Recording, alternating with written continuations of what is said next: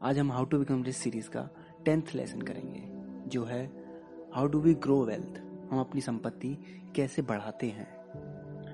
तीन योगिनी थी, विमला, कमला और निर्मला। माँ लक्ष्मी ने तीनों योगिनियों को एक एक सोने का फल दिया था, जिसमें विमला ने वो फल खा लिया और बीज निगल लिया, और अगले दिन वो फिर से भूखी थी तो वो दूसरा फल ढूँढने निकल गई। जो दूसरी योगिनी थी, निर्मला, उन्होंने फल खा लिया और बीज को बो दिया।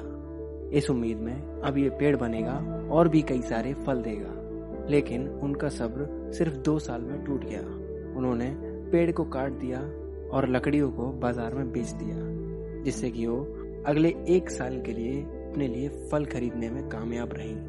अब जो तीसरी योगिनी थी, कमला उन्होंने फल खा लिया और बीज को बो दिया।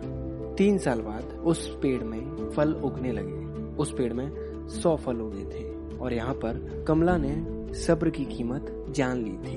उन्होंने सारे फल खा लिए एक एक कर कर और बीजों को बो दिया।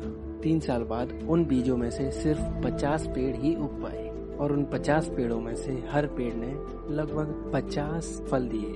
अब उनके पास कुल मिलाकर 2500 फल हो गए थे। अब उन्होंने यहाँ पर एक्सपोनेंशियल ग्रोथ के बारे में सीखा। सब कुछ अच्छा ही चल रहा था, लेकिन तभी वहाँ पर सूखा पड़ गया और उस साल पेड़ों ने फल नहीं दिए। अब कमला को ये डर लग गया था कि अगले साल भी कहीं सूखा न पड़ जाए और जिसकी वजह से ये सारे पेड़ मुरझा जाएँगे। तो उन्होंने पेड़ों को काटकर लकड़ियों को बेचने के बारे में सोचा। पर उनके मन में ये भी ख्याल था कि अगर अगली साल सूखा नहीं पड़ा तो मेरा बहुत बड़ा नुकसान हो जाएगा। तो उन्होंने सोच समझकर आधे पेड़ों को काट दिया और उनकी लकड़ियाँ बेच दी।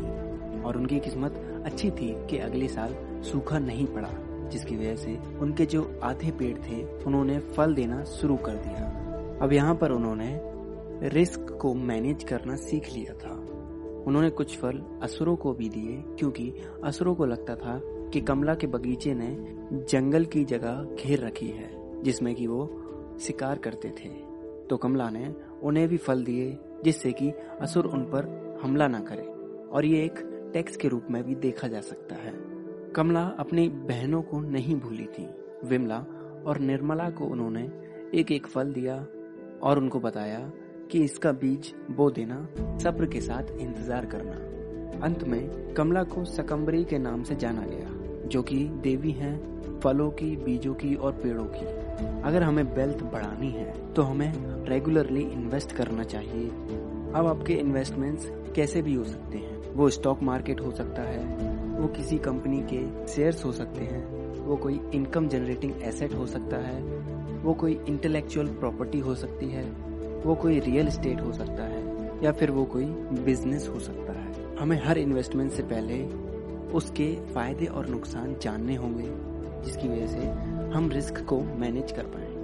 एक लॉन्ग टर्म विजन लेकर चलेंगे तो हमें सब्र की कीमत भी समझ में आएगी और एक्सपोनेंशियल ग्रोथ की इम्पोर्टेंस भी पता चलेगी। तो इस लेसन के लिए बस इतना ही। आज हमारी how to become rich series complete हो चुकी है।